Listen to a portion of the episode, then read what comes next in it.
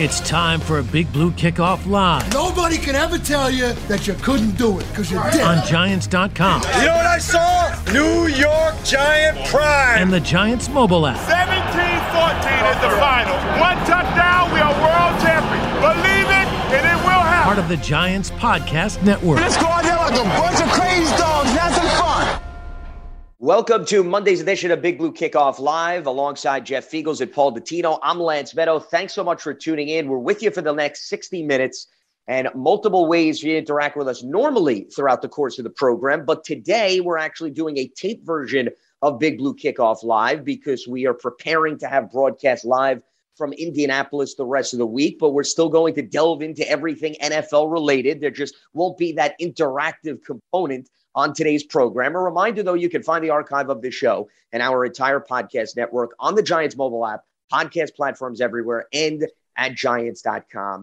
slash podcast. So we have a lot of different topics on the docket to unravel as we look ahead to the combine that will start this week. And also, before you know it, it's going to be the start of the new league year in about 15 days as we now all of a sudden approach the March Madness version of the National Football League, even though college basketball usually takes over over the course of this month. Gentlemen, how are we doing as we now start to turn the page officially to the NFL scouting combine? Let's Yeah. get those motors revved up, Lance. It'll be Absolutely. exciting. It always is, you know, this time of the year when the combine comes around, you get to see some guys that rise up uh, the board and some guys that take a step back. And it'll be interesting to see which guys uh, actually step up and do the combine. We know that in years past, guys are not doing a lot of the things there physically, but they're there to show up and do their medicals and interviews and stuff like that. So to me, it's very interesting, guys, that who are the ones that are going to actually uh, do some of the drills and things like that. Um, I think a lot of the guys that have been invited to that combine that are from some of the smaller uh, schools certainly would be partaking in all of that. That's for sure.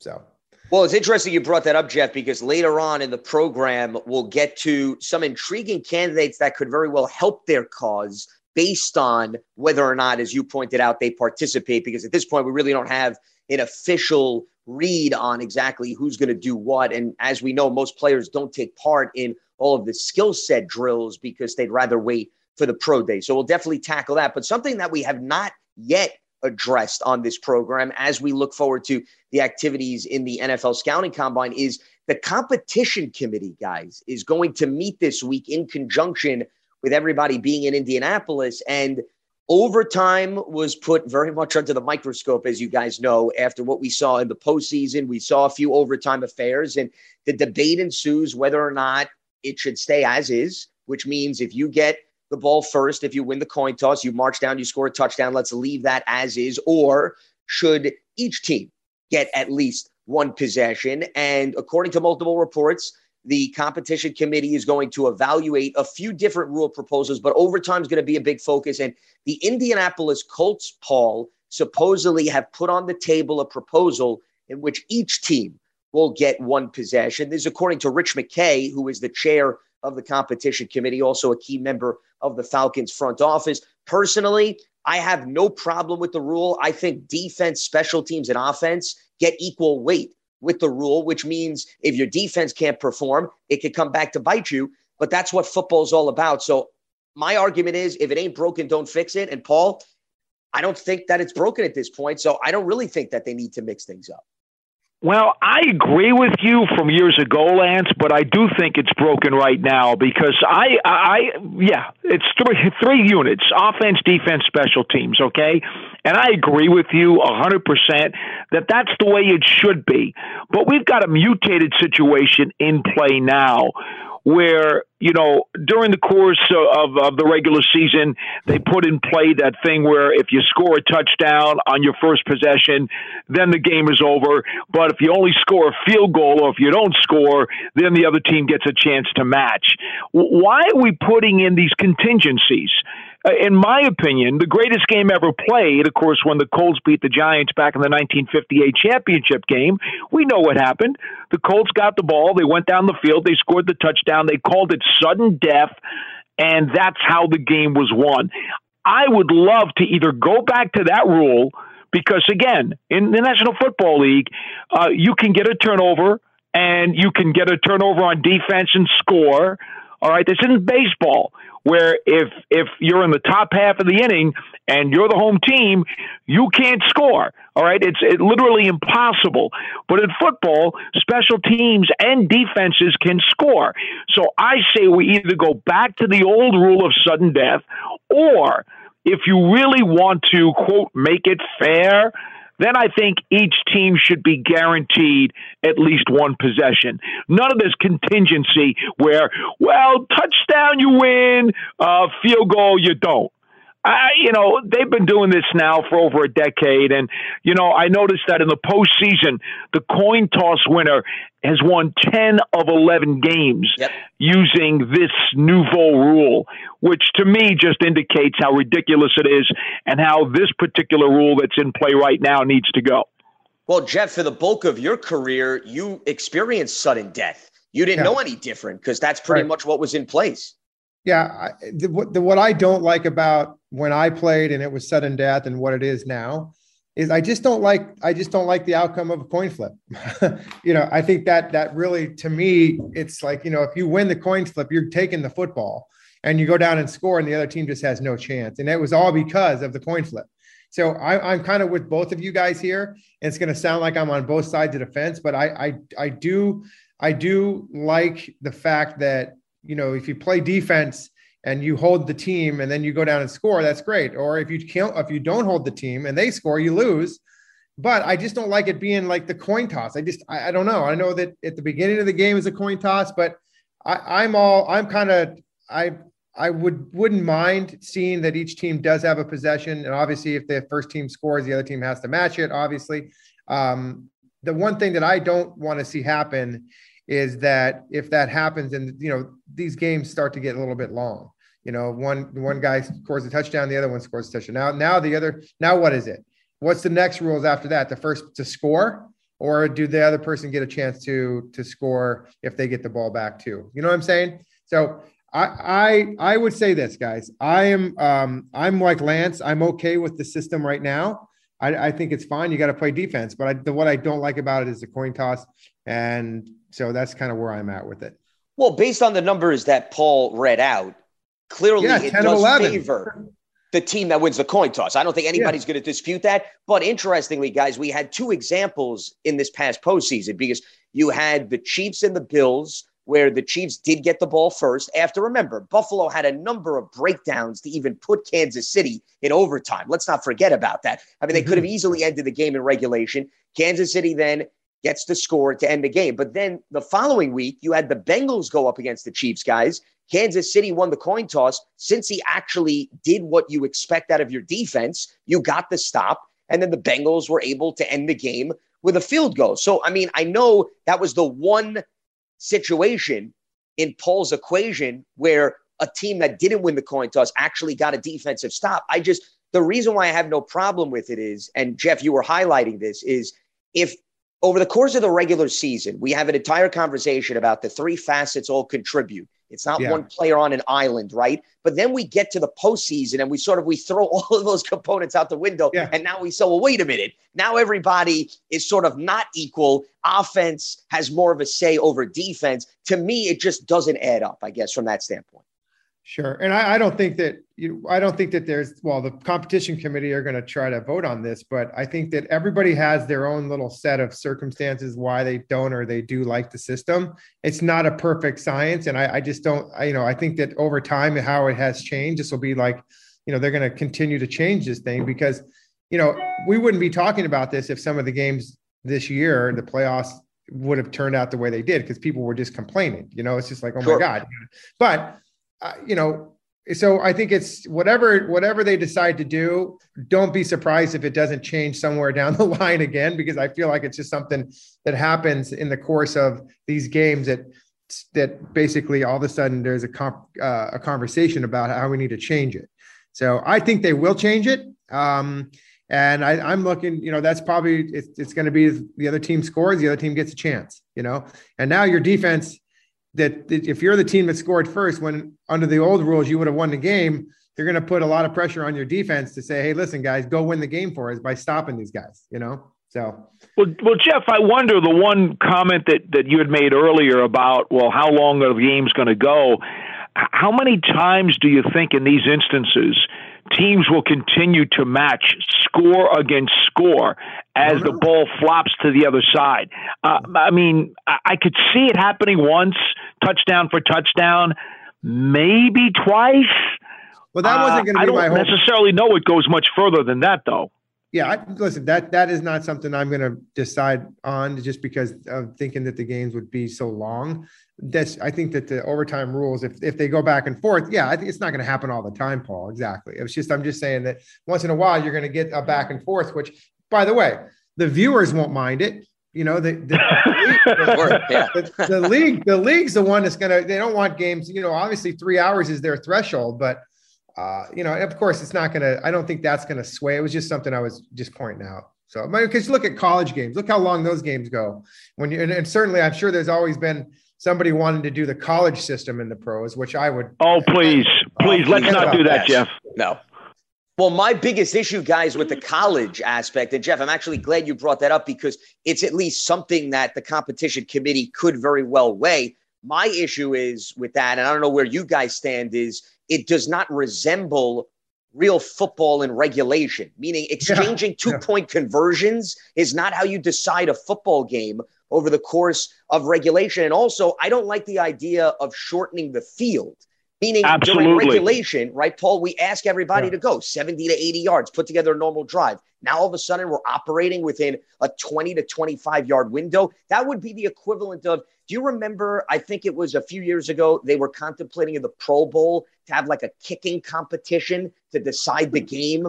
And then they had the narrow goalpost. Who would even entertain the idea of having, you know, two great kickers go against one another to decide a football game where we're having quarterbacks and pass rushers and all those other things. So I'm anti adopting anything, Paul, related to the college game.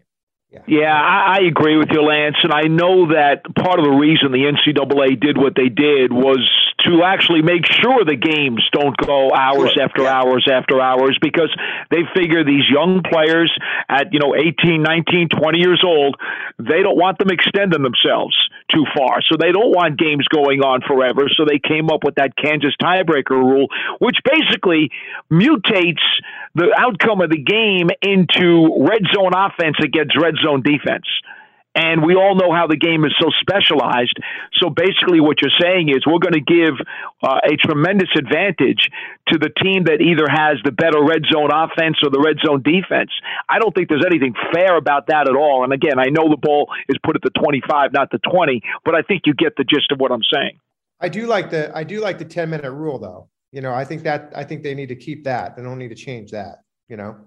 As opposed to having another equivalent full quarter at 15 minutes. But let me ask you this related to that, Jeff, because mm-hmm. the other element in play, based on the reports that we've seen that the competition committee is going to evaluate, is do you stress having the same overtime rules for regulation as well as the postseason?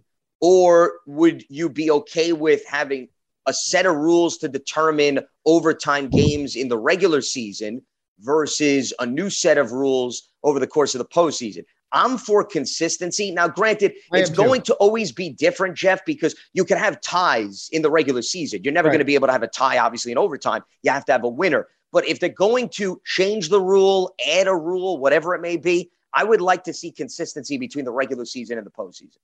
I'm with you. I don't I don't want it to be changed because now now you got to think of a whole new set of circumstances as far as philosophies, right? I mean, in the regular season, you're playing, you got 10 minutes, it's a tie, it's a tie, which could be detrimental to your season when you're going for the playoffs because of that tie. But I, I just would like to see the, the same, same, same way to go. Come out of the regular season, go, and obviously the game has to continue to go on, even if it's after 10 minutes, because there's got to be a winner. But that that's okay. That's that's what the playoffs are all about. It's about elimination.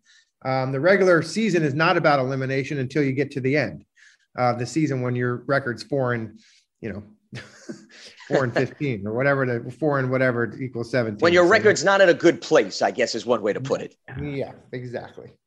And, and I'll I'll second that uh, that vote. So you have enough votes to carry the, the motion there, Lance. There you go. So if we were actually invited into the room for the competition committee, we would have three individuals on the same page to hopefully tip the scales in favor Yeah, of not yeah, rocking If that the ever boat. happens. Yeah. If we ever get an invitation, yeah. Well, hopefully Rich McKay will tune in to today's edition of Big Blue Kickoff Live, and he'll uh, he'll bring that to the forefront as they Right, right. talk to one another. Yes, in Indianapolis. Lance Medow, Jeff Feagles, Paul Dottino with you here as we kick off another week of the NFL offseason. A reminder today's show is taped, so there's no interactive element in play, but we're certainly going to go around the NFL landscape, discuss a variety of topics. John Schmeelk will be live in Indianapolis over the next few days with programming from Indy. So stay tuned for that on giants.com. The times very well may fluctuate depending on how the schedule plays out on the day to day basic schedule for the Giants as well as the National Football League. A reminder as we inch closer to the start of the 2022 season, Giants fans, you can secure your season tickets for only $100. Limited seats are available. Speak with a Giants ticket representative now. Become a season ticket member. Call 888 NYG 1925. So now that we are entering the offseason, this is the time of the year where a lot of media outlets start to look back at the 2021 campaign. They look ahead to the NFL draft. And there have been a few interesting articles that are circulating that involve the New York Giants. And we thought that we would tackle some of that. And the first one comes from CBS Sports Guys, and they ranked the NFL's six most interesting teams to follow this upcoming offseason. And the six teams, just to give the layout of the land to our listeners, you have the Pittsburgh Steelers are six, the Giants they have at five, Indianapolis at four, the Bucs come in at three, Eagles at two, and the Packers at one. So we really could tackle two teams here because two of the six that they have are actually in the NFC East, and one of them obviously impacts the New York Giants. But let's start with the Giants as to why they have them at five. And I want to read the quick blurb here. Quote, are the Giants posed for a quick turnaround?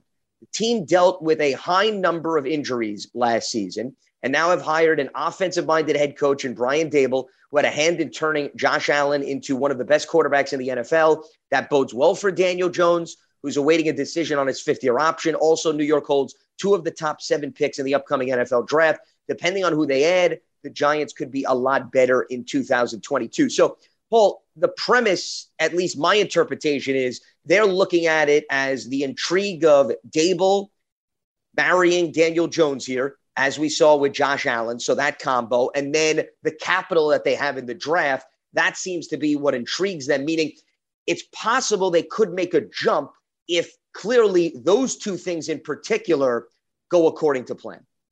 Well, that made a lot of sense. We talk about these subjects all the time on this program. I think the interesting thing is that they didn't mention Saquon Barkley anywhere in their rationale. And, you know, we all know if he does bounce back to be the kind of player that we all know he can be, well, that's going to make a significant difference in the Giants' fate uh, during the 2022 campaign. I think the interesting thing about this list of teams, Lance, uh, the Giants were the only team that really was not in postseason contention during this past season.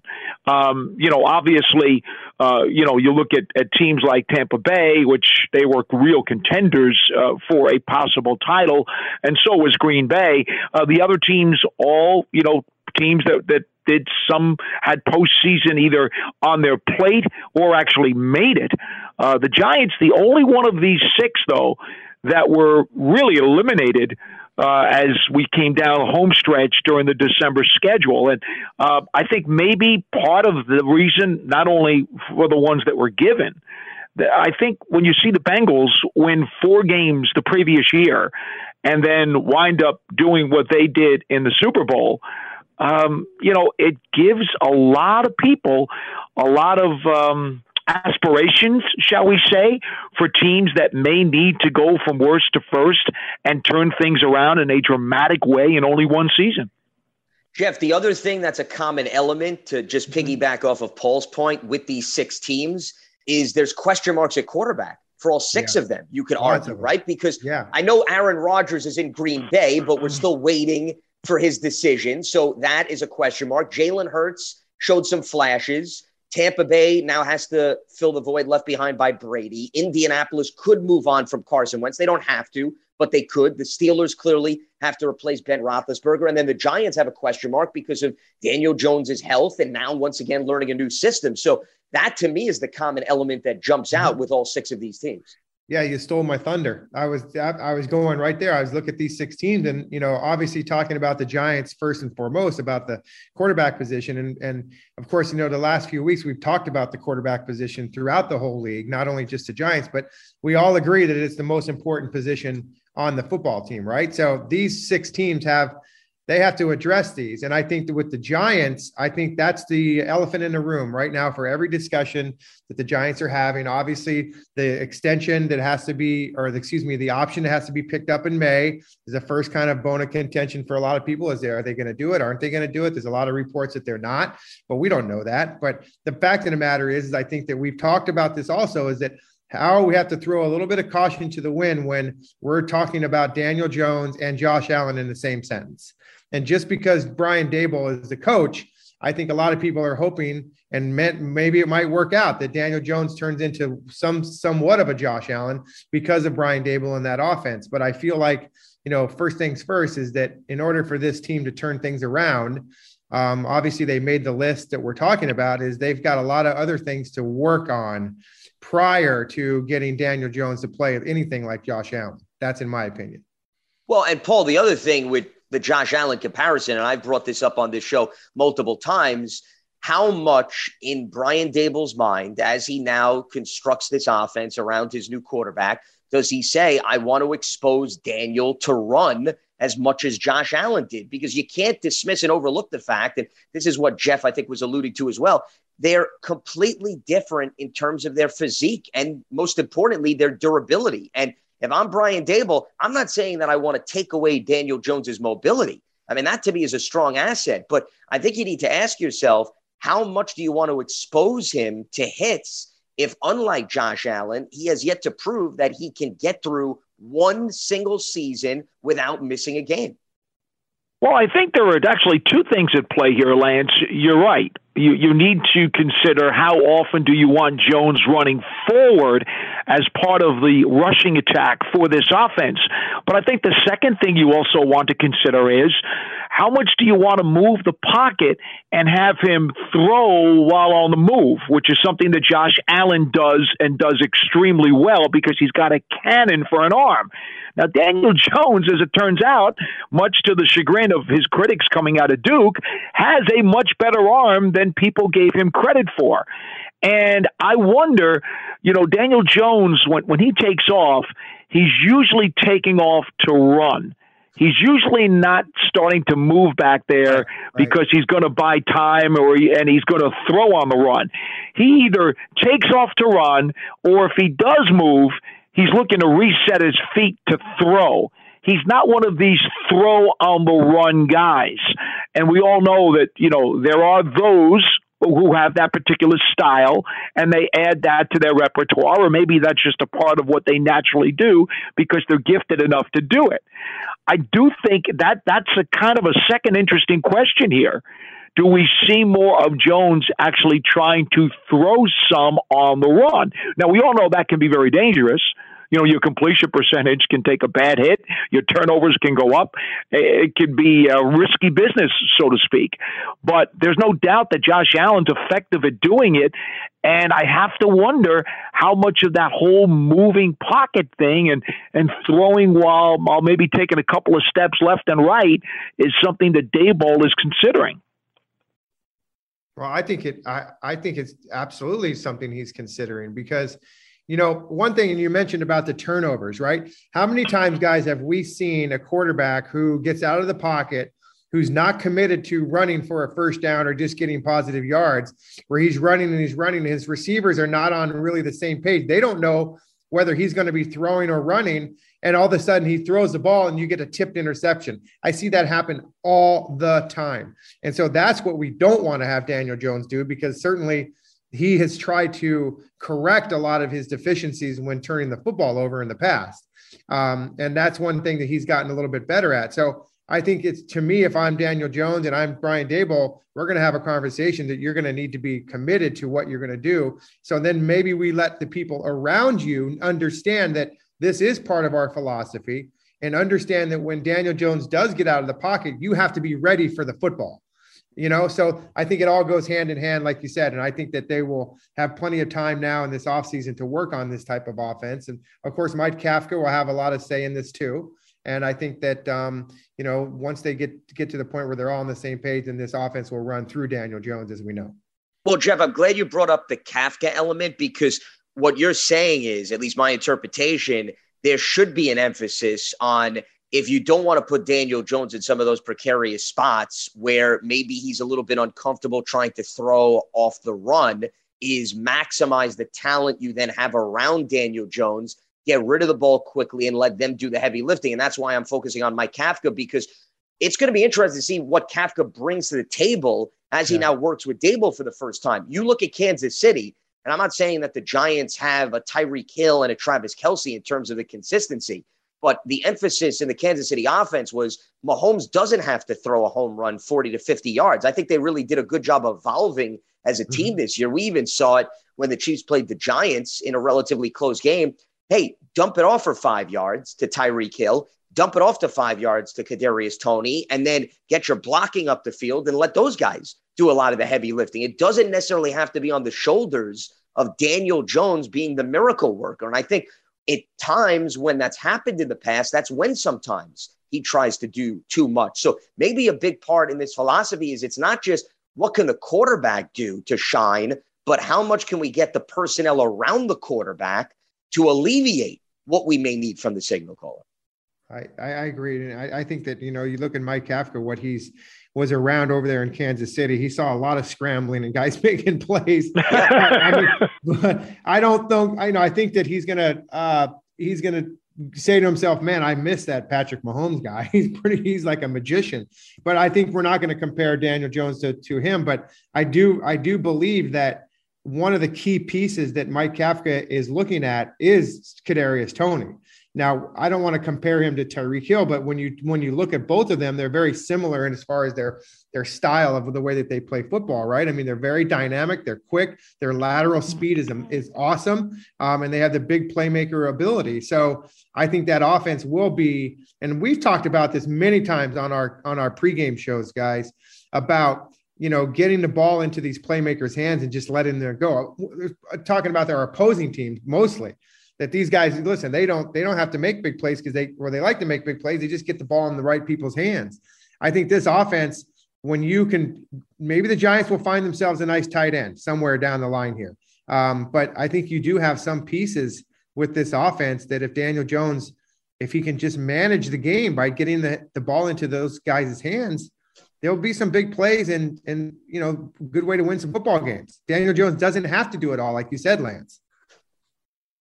Well, I think that to me is the ideal game plan if you're Brian Daboll, especially since you know you have to understand you don't have Josh Allen, you haven't had the same amount of chemistry that you developed with Josh Allen that you were able to build upon over the last few years, and that's why this is such a critical year for. It goes without saying for Daniel Jones, but it's also a critical year as we've been talking on this program for the development of the last few draft classes so that you have those guys on the field more often than not for Daniel Jones. Now, before we actually get into this past year's draft class, because NFL.com actually ranked all 32 classes, since the Eagles are in the Giants division, I just want to briefly go over what CBS Sports highlighted, why they also think Philadelphia is a team to watch this offseason. And Philadelphia, of course, made the playoffs and made that quick jump that Paul was talking about because they went from 4 11 and 1 to 9 and 8, and they also had a new head coach. But the selling point for the Eagles is their draft capital, very similar to the Giants. The Eagles are going to have guys three first round picks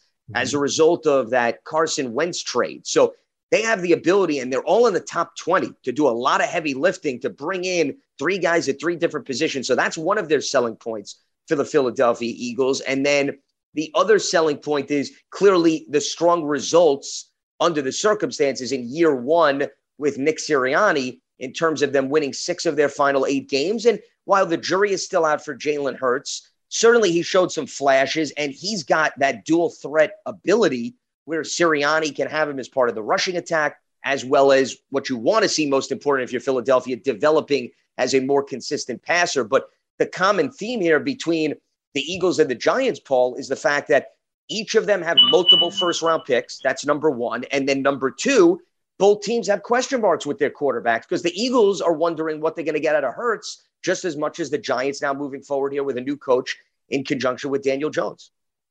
Well, I mean, I, I think both organizations, the Giants and the Eagles, have seen a sampling size, and of course, with the Eagles, it's a little bit less than what the Giants have had with Daniel Jones. Uh, to have some kind of indication as to what the ceiling might be for their respective quarterbacks. Obviously, the Eagles coaching staff uh, knows better because they've already worked with this quarterback for a year. Daboll and Kafka have not worked with Daniel Jones, so their evaluation is coming off of tape and from afar.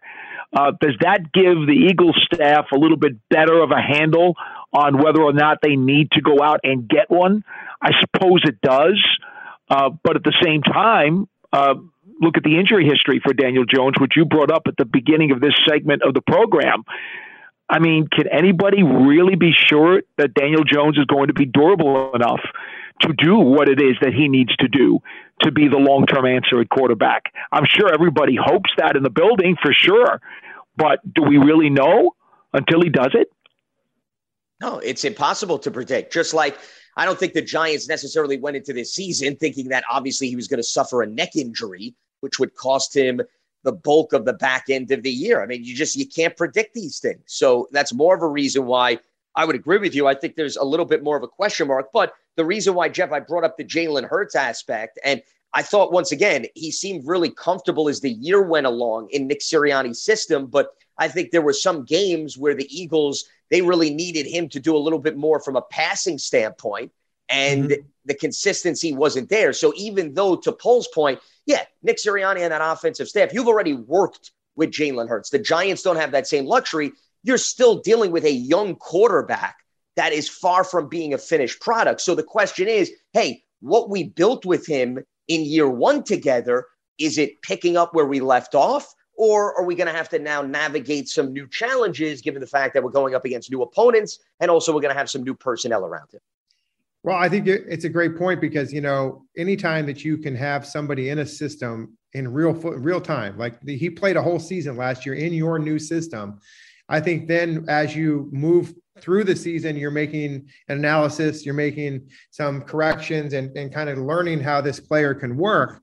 Then moving into the offseason through the draft and free agency, you can start to build around obviously the, the Philadelphia Eagles are committed to Jalen Hurts. Okay. We haven't heard much about them coming up and getting a quarterback, or maybe they're just kind of laying in the weeds. I don't know. But the fact of the matter is, is that you know a lot of people in in, in this article right here, it has them taking Alabama wide receiver Jameson Jameson Williams, okay, who's obviously was, it was hurt, right? I mean, but I think that there's something to show you that they're they're wanting to build some receivers around him. But my guy, to me, guys, I do not feel like Jalen Hurts can get much better as a passer. I just don't feel it. I just I don't see it. I don't think that he's going to be a dynamic passer. So you can put as many wide receivers and good ones around him as you can, but I just think that that's an element that when this team gets down and has to go to the pass, I don't know how much I would put, you know, faith in Jalen Hurts to get you through there. So to me, um, you know, can this team go forward? I think it all is going to depend on Jalen Hurts and how that offense runs with him not being able to throw the football that much. They do have a dynamic running game, as we know. I mean, Absolutely. they really do. Their their running game is phenomenal. So, and that that includes him from that from the quarterback position because he is a runner. Um, pretty durable too. You know, he's a he's a he's a tough guy. And um, but you know, back to the Daniel Jones things, I, I feel like you know that's just always going to be a question for Daniel Jones, whether he's here or somewhere else. Is that how many games can we count on from the quarterback to play when we know he has a history of getting hurt, and that's going to affect him as far as getting a deal, whether it's with the Giants or somewhere else. You know, one thing to remember about Jones too, Jeff. Um, we were both around when Phil Simms was a young quarterback, and he used to run a hell of a lot more than he did later in his career. He was a scrambler, so to speak, uh, and he got hurt a lot in his first handful of years in the National Football League. But as Parcells always said, Simms wasn't a quarterback, he was a football player because he was probably one of the most physically strong, thick, and sturdy quarterbacks, uh, certainly of his time, if not even of, of recent vintage. And Phil worked like five times harder than anybody would on his body to become stronger and more durable and, and just to be much more, much more guff, so to speak. And it paid off for him because from a guy who seemed to be getting hurt almost at every twist and turn when you know he finally built himself up and then he got a chance to go back into the starting lineup uh, you know he lasted for several several years until that rotator cuff wound up uh, ending his career. But it's not it's not unthinkable to believe that Daniel Jones could turn this injury history around. And for the Giants I certainly hope that's the case and that will be dependent, of course, on how they utilize him as well as the pieces around him. Just one thing that I wanted to bring up before we move on, and I think Jeff was scratching the surface of this, is when you have a very productive year out of a quarterback, especially if it's year one in a system or whatever it may be, there's just no guarantees in the NFL that it carries over to the following season. And Daniel Jones is a prime example of that because he had a very good rookie year. He had a really good touchdown to interception ratio with Pat Shurmur. And granted, I understand the coaching staff changed, but people thought, hey, even with the change in the coaching staff, you had a good foundation, a good framework. And they didn't see the same production. And part of that is because the quarterback is dependent on what's around him as well as the decision making and the development of that individual player. So that is certainly something to watch with respect to the conversation for Daniel Jones and the Giants. Now, one of the things that we've been talking about is draft personnel and how that is going to be crucial for the Giants as well as the Eagles since they have a number of first round picks. So, what NFL.com did was they looked back at the 2021 draft. And on this program, remember, we always emphasize this ideal exercise should be done three to four years removed from the draft when you actually have a lot more to go by. But it's always interesting to see perhaps how other people view the rest of the league. So NFL.com, they reflected on all 32 teams' draft classes just after the first year. The Giants they have on this ranking as number 20 overall. And I just want to run through some of the rationale as to why they put them in this spot. And we know there were some injuries and everyone didn't necessarily play. So, in comparison to other teams, the Giants obviously are not necessarily in that good of a position to say, hey, we know exactly what we could get out of this player. So, they said, quote, the Giants' entire 2021 season can be summarized by Toney's rookie season. First rounders struggled to stay on the field due to multiple injuries, but when he was available, he occasionally exploded, as in the 10 catch, 189 yard performance in week five. That was, of course, against the Dallas Cowboys. And then we also saw some flashes against some other teams here or there. He just wasn't available enough to make a significant difference for a struggling offense that saw its coordinator fired during the season, referring to, of course, Jason Garrett. Toney could still make this pick look like a home run, but there's a lot of boom or bust potential. Then they add the Giants nailed the selection of Ojulari, who led the team in sacks with eight, figures to be a key part of this defense for years to come. Aaron Robinson played nearly a quarter of New York's defensive snaps, might fill a bigger role in 2022 with James Bradberry potentially heading elsewhere due to cap constraints. Keep in mind that speculation on the part of NFL.com. Smith's season, referring to Elerson Smith, was shorted by injury, but he did force a fumble in his limited action. Brightwell spent most of the season on special teams, getting just two touches in 13 games, and then Rodarius Williams' season ended due to a torn ACL suffered in week five. Johnson played a rotational role as an undrafted signee and will have to fight to stick with the Giants in 2022. That's, of course, Raymond Johnson III.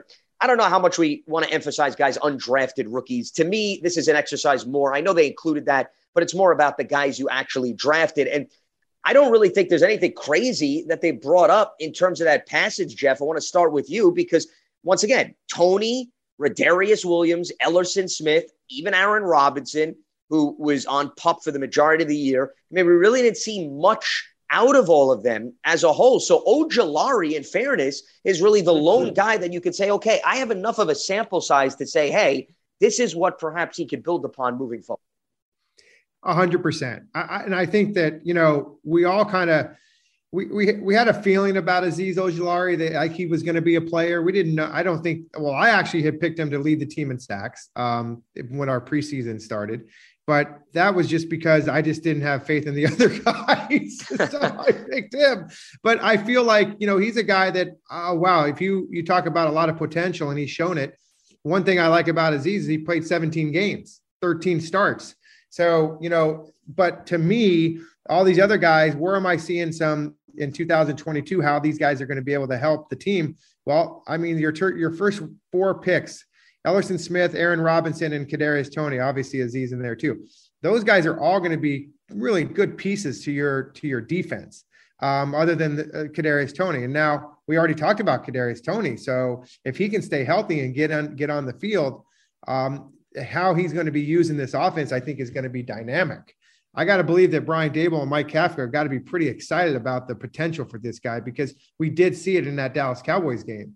I mean, he talk about a breakout game, 10 receptions for 189 yards. That's, that's, that's incredible. So I think that that's exciting. And I think that when you look at the lower rounds, you know, they didn't have a fifth rounder, so they had a six. And then you get your two guys, Gary Brightwell, who played 13 games, but he was a guy that obviously they drafted him for special teams anyways. Remember how good he was in college. Um, and then Rodarius Williams, I think a lot of us got excited about him too, being a six rounder.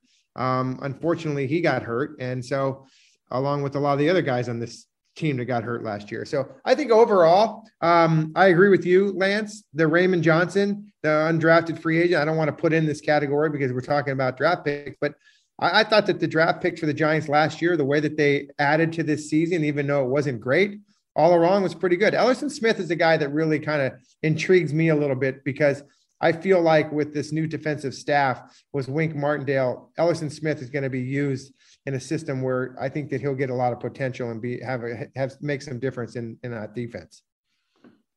Yeah, I, I agree with, with some of what both of you have said, and then also disagree a bit. I, I think let's let's talk about Elerson Smith for a second. I do think he is a very very intriguing player, Jeff. I'm with you 100. percent Now, I, I've always been of the opinion that I'd like to see him add some power and muscle and some bulk to his frame because I'd like to see him more as a defensive end than I would as a as a linebacker but it remains to be seen how this defensive staff views him. Wink Martindale is, you know, remember when he had Judon with with the Ravens? Uh, this was the guy who was a hybrid. And and he could play some stand up and he could play some right there on the defensive end spot and, and even do some coverage stuff. So it's it remains to be seen exactly where he wants Smith to fit, but this is the kind of thing where you got to work on that during the whole off season. Martindale needs to get with him and say, listen, this is what we want you to be physically so that we can use you in a specific kind of role. So I do think he's extremely intriguing. Um, so I agree with that. Uh, I, I will say this. I have a disagreement with the concept because, you know, the the story is about rookie grades. I think if you're giving a rookie class grades, Lance, I got to disagree with you. I don't think you can only go with the draft picks. For example, and I'm shocked that, that Jeff didn't bring this up, Quincy Roche out of the University of Miami was an undrafted rookie free agent for the Giants because he was picked up, as we know, after he was cut by the Pittsburgh Steelers. Oh, but he was they drafted by the Steelers week one. fairness, Paul. Yeah, he was drafted by the Steelers, but picked up by the Giants before week one. So he had zero NFL experience at the time he was picked up. He's still a rookie and qualifies as such. I count him as part of the rookie class hall. He's not part of the draft class hall, but he is part of the rookie class hall. I know we're playing with semantics, but just like some years ago when the Giants picked up Kaden Smith, he was part of that rookie class. And obviously, Quincy Roche, who started, I think, something like 11 straight games in a row, didn't start, but was a significant part of the linebacker rotation. And I, I'll be honest, I like the kid. I, I don't know that he'll ever be more than a rotational linebacker, but I do believe that he certainly has value as uh, a guy who belongs on somebody's 53. And I hope that the Giants can groom him and develop him, and he becomes something more than just uh, a small rotational guy. I hope he's a bigger part of their rotation. And consider this you know, when you pick up a guy before opening day, you're committing to putting him on your 53, which means you did enough of your homework and scouting on him when he was in college that he was certainly part of your draft preparation. So when you pick him up, I do believe in that situation. Again, he's part of the rookie class, so I would take a bit of exception to the to the semantics used for the for the uh, the poll by by CBS. Well, yeah, this one was uh, NFL.com in terms of their rankings of okay. the draft class. Yeah. And Roche, he had two and a half sacks in 14 games with the Giants. It certainly showed some flashes. He also had five quarterback hits, a number of tackles for loss. So there's no doubt about it. He made an impact. I'm not going to dispute that. It's just, once again, he was a legitimately drafted player because the Steelers did take him. And then the Giants, to your point, did some homework and benefited from a waiver claim. But I don't really think and I guess this is where we started. I don't think Paul it moves the needle in terms of helping no, the Giants with cause you. with respect to this ranking because the bottom line is the overall class. Whether you want to include some of those guys that you were talking about, there wasn't much game action overall with this class to truly walk mm-hmm. away and say, well, the Giants justified being given more credit when we don't even know what to make out of Toney at this point because he was so. Late. No, no, I'm with you, Lance. I don't think it would move them, but a couple of spots. But but I do think a guy who had enough of a contribution with the number of snaps that he had over the number of games that he had. Uh, I mean, I, I I think it's pretty cool that they were able to get some quality production out of a player who was, you know, he was on the street. He's a rookie on the street with no experience, and he certainly showed a lot more time than maybe a lot of other sixth round draft choices in this league did. You know what's interesting as I'm perusing through this list, Jeff, just to expand on what Paul is talking about, about including undrafted guys. The majority of the teams, as NFL.com went through each team one by one, they barely list undrafted guys for everybody. Now, part of that is probably there wasn't a notable guy. You're right. You're only going to list somebody if they were extremely notable. So that's another reason why I wanted to focus on the guys that were actually drafted because if you have an opportunity and you peruse through this list, most of the teams they're focusing on the entire drafted players, with the exception of I would say the Lions is the one team because they actually have six guys that were undrafted that made the roster. And that's what happens when you bring in a new coaching staff and a new GM. But everybody else, the focus was on the draft class. And the majority of players that are going to make an impact, at least from the Giants standpoint, as we look ahead to the 2022 class, as well as the members of the 2021 class, you're expecting, Jeff, the guys to make a true impact are going to be the ones that you take in the first three to four rounds of the draft here. And I also think that when you're not a good football team and you're trying to build your roster, you're bringing in so many different people, and all of a sudden, some of them just start playing well and they stick, and then they end up on this list. I think Quincy Roche is one of those guys. I mean, I think the Giants were pretty lucky to get him, and I think they were pretty surprised that he was released. And like Paul said, they did their due diligence on him, they did their draft analysis of him, and they realized that hey, this is a this is a guy that really will take him as a free agent. We we probably would have drafted him if we had the chance to. So, um, but I think that you know if you're a good football team and you've been able to build your team through the draft and you continue to do it, then you won't have those notable undrafted free agent lists under your rankings. And I think that's kind of when you look at some of these. If I go to the very top of this list, who the number one team was, by the way, this year was uh who was the number one team? I'm gonna get all the way up. Kansas City. Number one team was Kansas City. Yeah, the Chiefs. So number one Kansas City. Okay, so they don't have a notable uh un, you know free agent. Um, the third team they although okay, so the the Dolphins have Robert Jones, who was an offensive guard. So there's one notable guy. Um, I'm just wow. But and then you look at the, the, Detroit Lions, like you said, they've got a bunch of them. Well, they weren't a very good football team, um, so they were constantly trying to adjust their roster to trying to find players. So I think it all matters about the team. Um, but you know, you look in the top, where am I at number eight? The Cleveland Browns, I think, and then there's the nine is the Eagles have one, and then the tenth team, the, the let's see who it is. Houston Texas have one. So really, in the top ten, there's three teams that have notable free agents in them, and the, and the Lions are one of them, which had a slew of them, tons of them. So I just think it depends on your team, to be honest with you. Yeah, it's going to vary.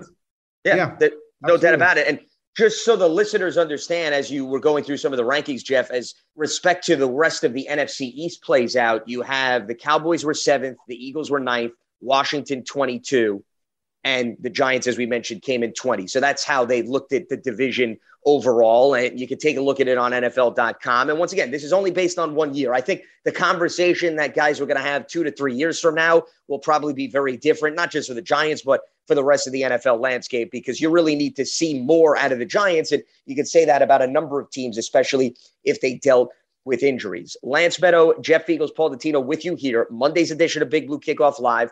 There's a taped edition of the program, so we don't have that interactive element in play. And the remainder of the shows this week are going to be live from Indianapolis with John Schmeelk. But we're taking today to really go around the NFL landscape, look back, evaluate the 2021 season. Now, actually, as we're recording this, some NFL news broke in terms of the upcoming schedule. They have announced, guys, the teams that are going to be taking part, at least some of them, in the international games. So, what we know right now, as it stands, and Paul, I'll let you then expand on this. We've got Arizona is going to take part in the game in Mexico.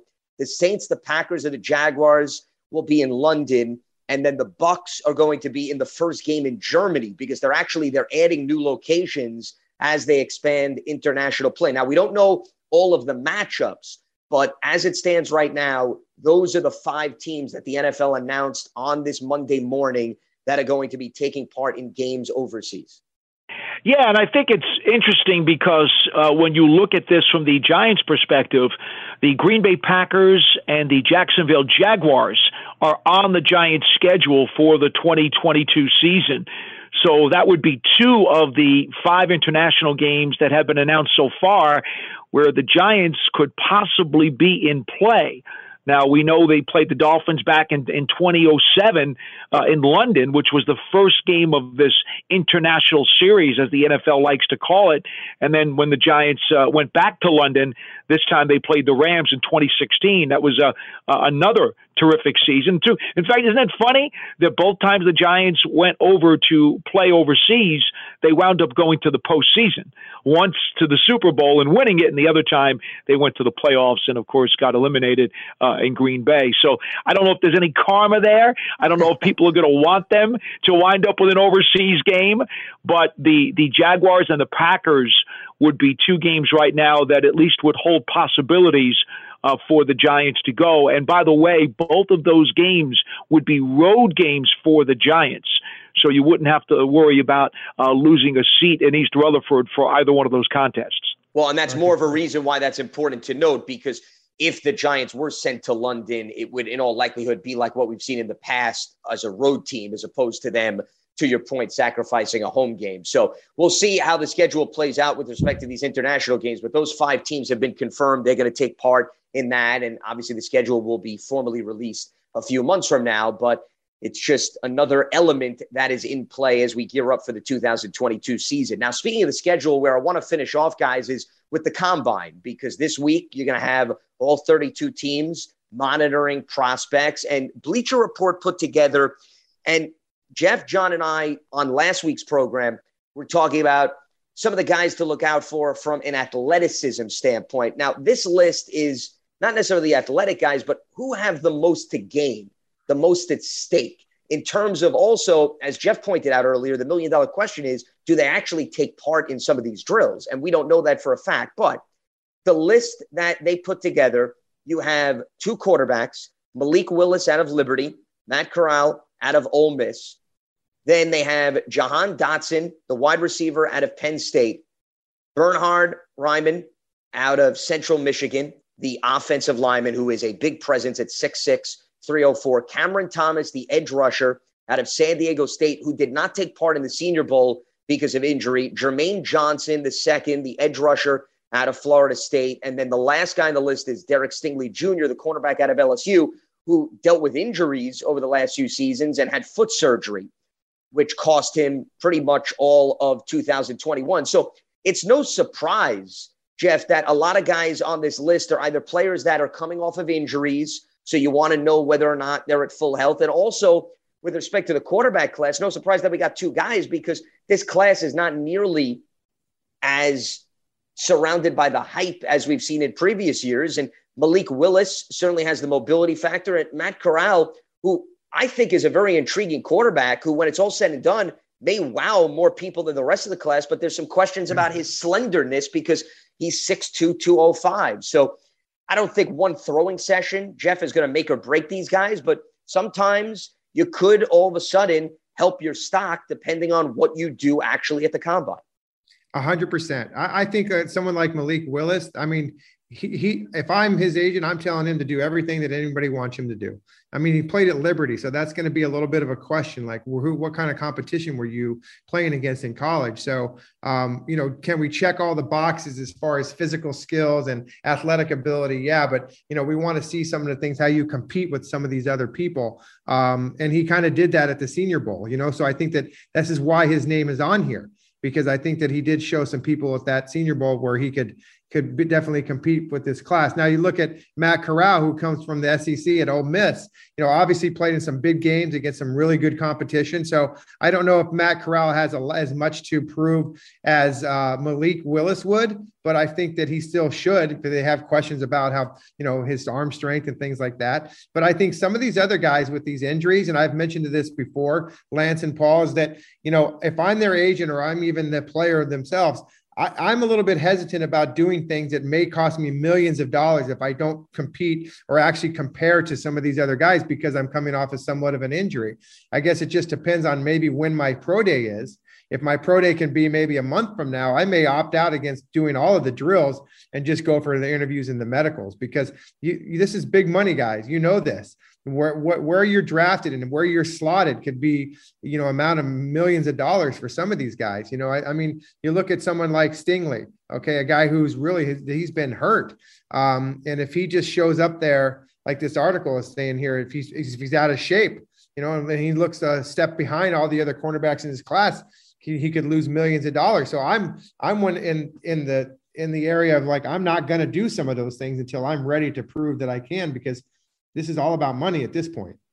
Well, and I think to me, one of the biggest components of all of these players that we're talking about, Jeff, if they can't physically take part in some of these drills or they're worried that, as you mentioned, they're not 100% healthy, I just think being there, having the chance to interact with teams, coming off as an engaged individual can at least sell yourself to the team, sure. even if there's some question marks, right, and some baggage. Nobody's saying that a guy like Stingley, for example, who you brought up, yeah, there's some question marks about is the speed, the quickness back after going through foot surgery. So even if you don't want to take part of the drills, maybe you're waiting, Jeff, for pro day because you're just you feel more comfortable at LSU, your old backyard, a more favorable setting. At least be there take part in the interviews, answer any of the questions that they may have, so that this way there's not this cloud hovering over you as you even get into pro day. Absolutely, absolutely, and uh, you know, Paul, you've been to the combine before. You've seen how these guys, um, some of them interact and some of them don't, and how important it is. It, I, I think you hit the nail on the head. You know, part of this whole process, guys, is all about the individual themselves outside of the football field too their character, how they conduct themselves, how they look, how they speak, um, you know, how they how they just kind of interact with the other players.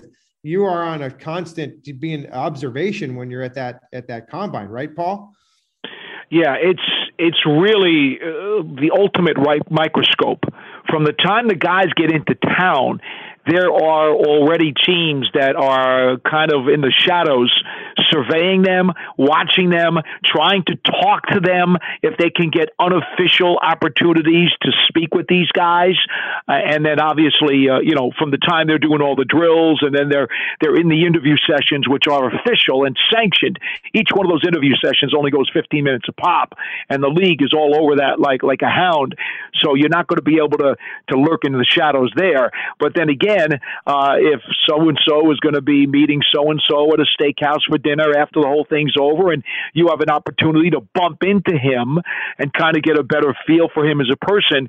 Uh, there are there are people who will be very glad to do that around the league because it's all about getting whatever intel you possibly can, understanding that the stakes are high.